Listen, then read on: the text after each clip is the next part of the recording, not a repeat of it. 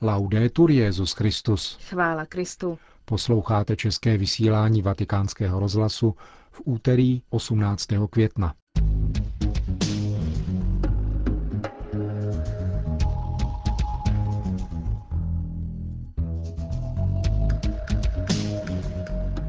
Předseda Evropské rady biskupských konferencí kardinál Erdő se včera setkal se svatým otcem. Právní zástupce svatého stolce ve Spojených státech amerických vystoupil na soudním stání v záležitosti požadavku odškodnění za sexuální zneužití, jehož se měli dopustit američtí duchovní. Portugalsko přijalo zákon o společném soužití osob téhož pohlaví. To a mnohé další uslyšíte v našem dnešním pořadu, kterým vás provázejí Markéta Šindelářová a Milan Glázer.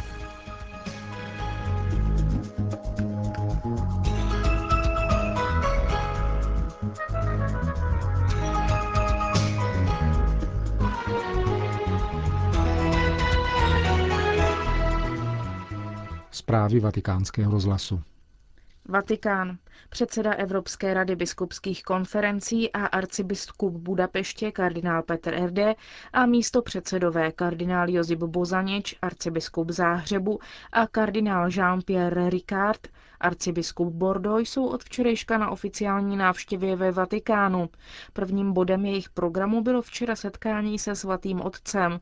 Představili mu plány rady pro následující roky a informovali ho o jejich aktivitách v uplynulém roce. Co mezi ně patřilo, představil Vatikánskému rozhlasu přímo kardinál Erdő. Byly to například vztahy s Ekumenickou radou církví. Poslední setkání naší společné komise se konalo nedávno v Istanbulu a s evropskými pravoslavnými a protestantskými církvemi jsme se během něj dohodli na společném programu na podporu obrany životního prostředí a většího vědomí a zodpovědnosti člověka ke stvoření. Právě na toto téma připravujeme sérii konferencí a pouť. Například na začátku září začne pouť na lodích z maďarské Ostřihomy do rakouského Maria Cel. Cestou se zastaví také v Bratislavě, kde se bude konat vědecká konference a kardinál Turkson, který je v tomto oboru kompetentní, přislíbil svou přítomnost. Další z témat, o nich předseda a místopředsedové Evropské rady biskupských konferencí hovořili se svatým otcem, byla práce Evropského katolicko-pravoslavného fóra. Jeho první zasedání se konalo na konci roku dva tisíce osm v Tridentu.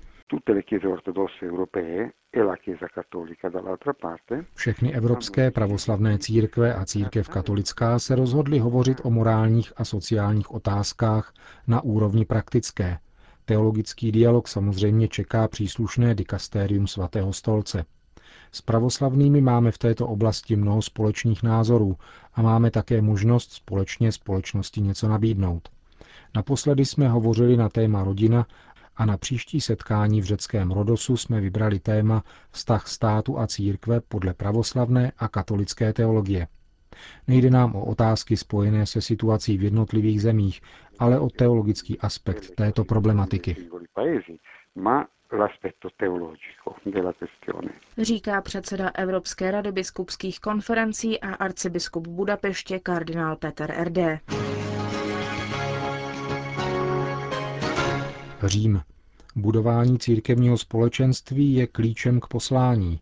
Tak zní téma mezinárodního zasedání papežských misijních děl, které začalo včera v Římě.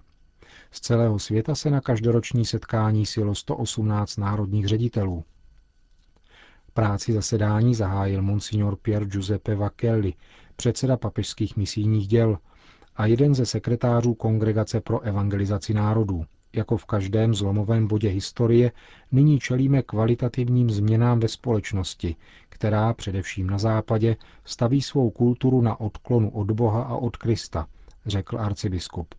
Ekonomická krize je příčinou velkého množství nezaměstnaných i v rozvinutých zemích. Tyto fenomény, dodává monsignor Vacchelli, mají vliv na práci papežských misijních děl a vyžadují seriózní reflexy, aby se mohlo pokračovat v účinné podpoře misií. Poté se arcibiskup zastavil u tématu povahy Fondu Všeobecné solidarity, bez kterého by papežská misijní díla nemohla existovat. Všechny účastníky zasedání pak vyzval, aby sbírky využívali vždy transparentně, zodpovědně, koherentně a se smyslem pro spravedlnost. Po předsedovi papežských misijních děl vystoupili s jednotlivými příspěvky národní ředitelé. Ti vyzdvihli dvě základní otázky. Potřebu lepší definice kritérií, jež určují, která místní církev či diecéze může být příjemcem finanční pomoci papežských misijních děl, a jak oživit misionářského ducha a spiritualitu také u biskupů. Milán. Svoboda a zodpovědnost, hledání harmonie, důstojnost člověka a práva osoby. To je titul sbírky textů patriarchy Moskvy a celé Rusy Kirila. Kniha byla představena včera v Miláně na Katolické univerzitě. Spolu s milánským arcibiskupem Dionigi Tettamancim ji představil metropolita Hilarion, předseda oddělení pro vnější vztahy moskevského patriarchátu.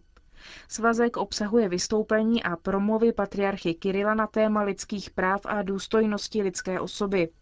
Jak napsal v předmluvě předseda Papežské rady pro kulturu Monsignor Gianfranco Ravasi, kniha se staví nahlídku proti nové generaci práv, která uvnitř sebe ve skutečnosti nesou degeneraci opravdové lidské důstojnosti.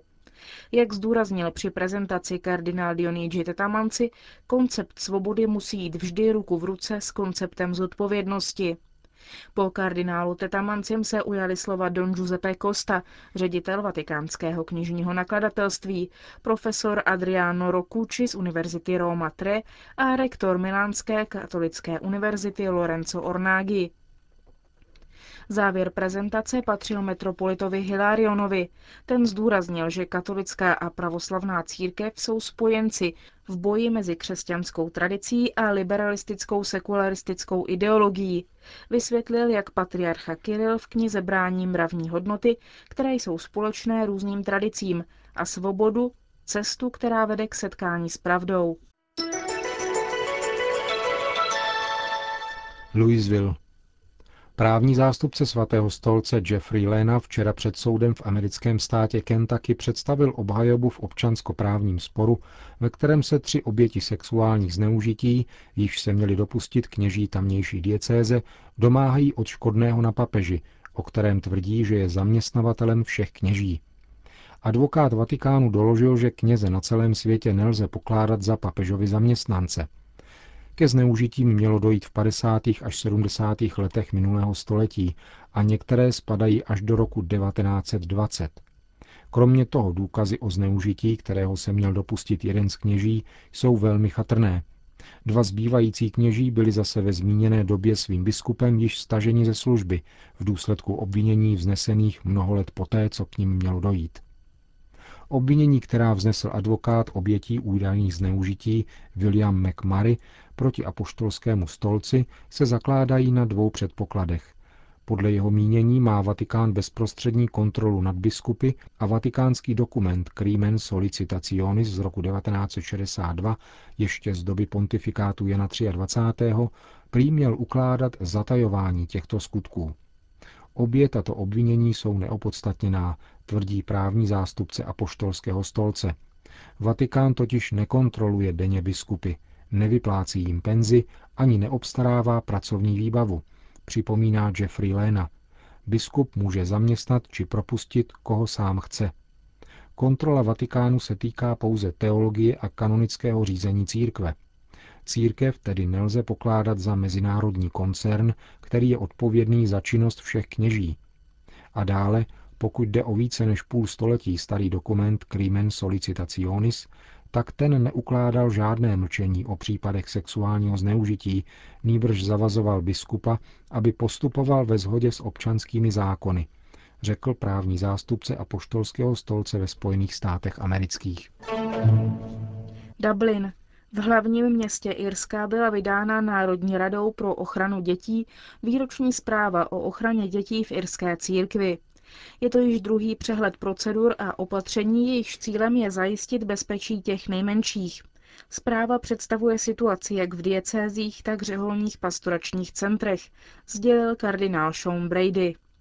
Děti jsou dnes v církvi mnohem bezpečnější než dříve, řekl přitom předseda irského episkopátu. Avšak lidé, kteří by chtěli těm nejmenším ubližovat, se rozhodně cítit bezpečně nemohou. Kardinál referoval o dění v uplynulém roce. Bylo vyškoleno dva tisíce tři sta padesát šest farníků, jejichž úkolem je dohlížet nad bezpečnostními opatřeními pro děti. V každé farnosti bude ustanovena jedna osoba s tímto úkolem.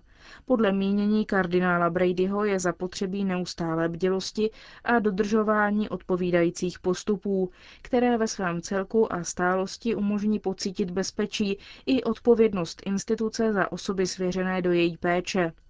Důležité je, aby tak církev získala zpět svoji věrohodnost a důvěru věřících. Probíhá také audit církevních institucí, jehož účelem je konečné shrnutí rozměrů zneužívání v minulosti. Je třeba konečně minulost uzavřít a také ukončit občas se ještě vyskytující údajná odhalení médií v této věci, zdůraznil irský kardinál. Požadují to především oběti zneužití, které prosí, aby toto téma přestalo být médii pěstováno. V loňském roce bylo Národní radě pro ochranu dětí předloženo téměř dvě stě údajných případů zneužití, kterých se měli dopustit duchovní. Obvinění se týkají padesátých a šedesátých let minulého století. osmdesát tři obviněných už nežije. Portugalsko. Biskupská konference Portugalska označila podpis zákona o soužití osob téhož pohlaví prezidentem Cavaco da Silvou za krok zpět.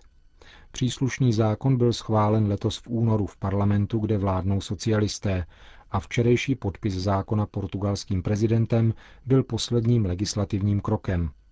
Prezident Cavaco da Silva je praktikující katolík a od začátku se netajil se svým kritickým přístupem k tomuto výmyslu zákonodárců.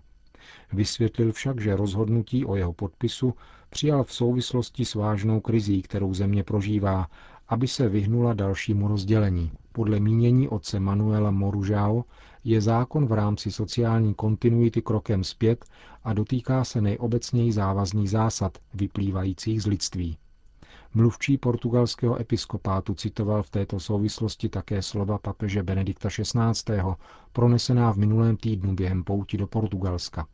třináctého května ve Fatimě papež připomněl, že rodina se zakládá na společenství lásky mezi mužem a ženou a že péče o ní je jedním z klíčových činitelů tvorby společného dobra. Čteme v tiskovém sdělení portugalského episkopátu. Řím.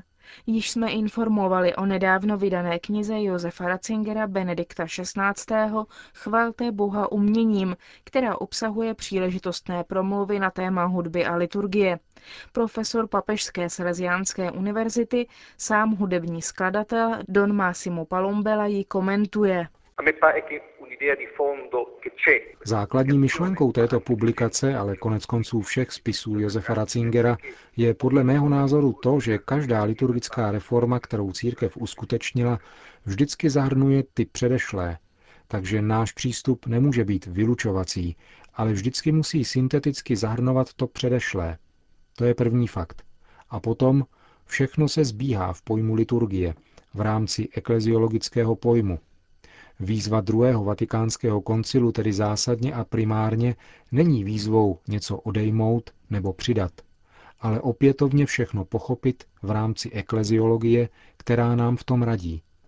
A v tomto porozumění se pak všechno stává velkou kulturní výzvou. Umělecký jazyk má schopnost jít dále než pouhé mluvené slovo. Dotýká se samotné základní struktury zjevení, která se nevyčerpává jenom v řeči, ale vychází vstříc tomu, co slovo nemůže vyjádřit, a vyjadřuje se tudíž plastickým jazykem, který, jak často říká Josef Ratzinger ve své knize, otevírá nebe, proráží nebesa.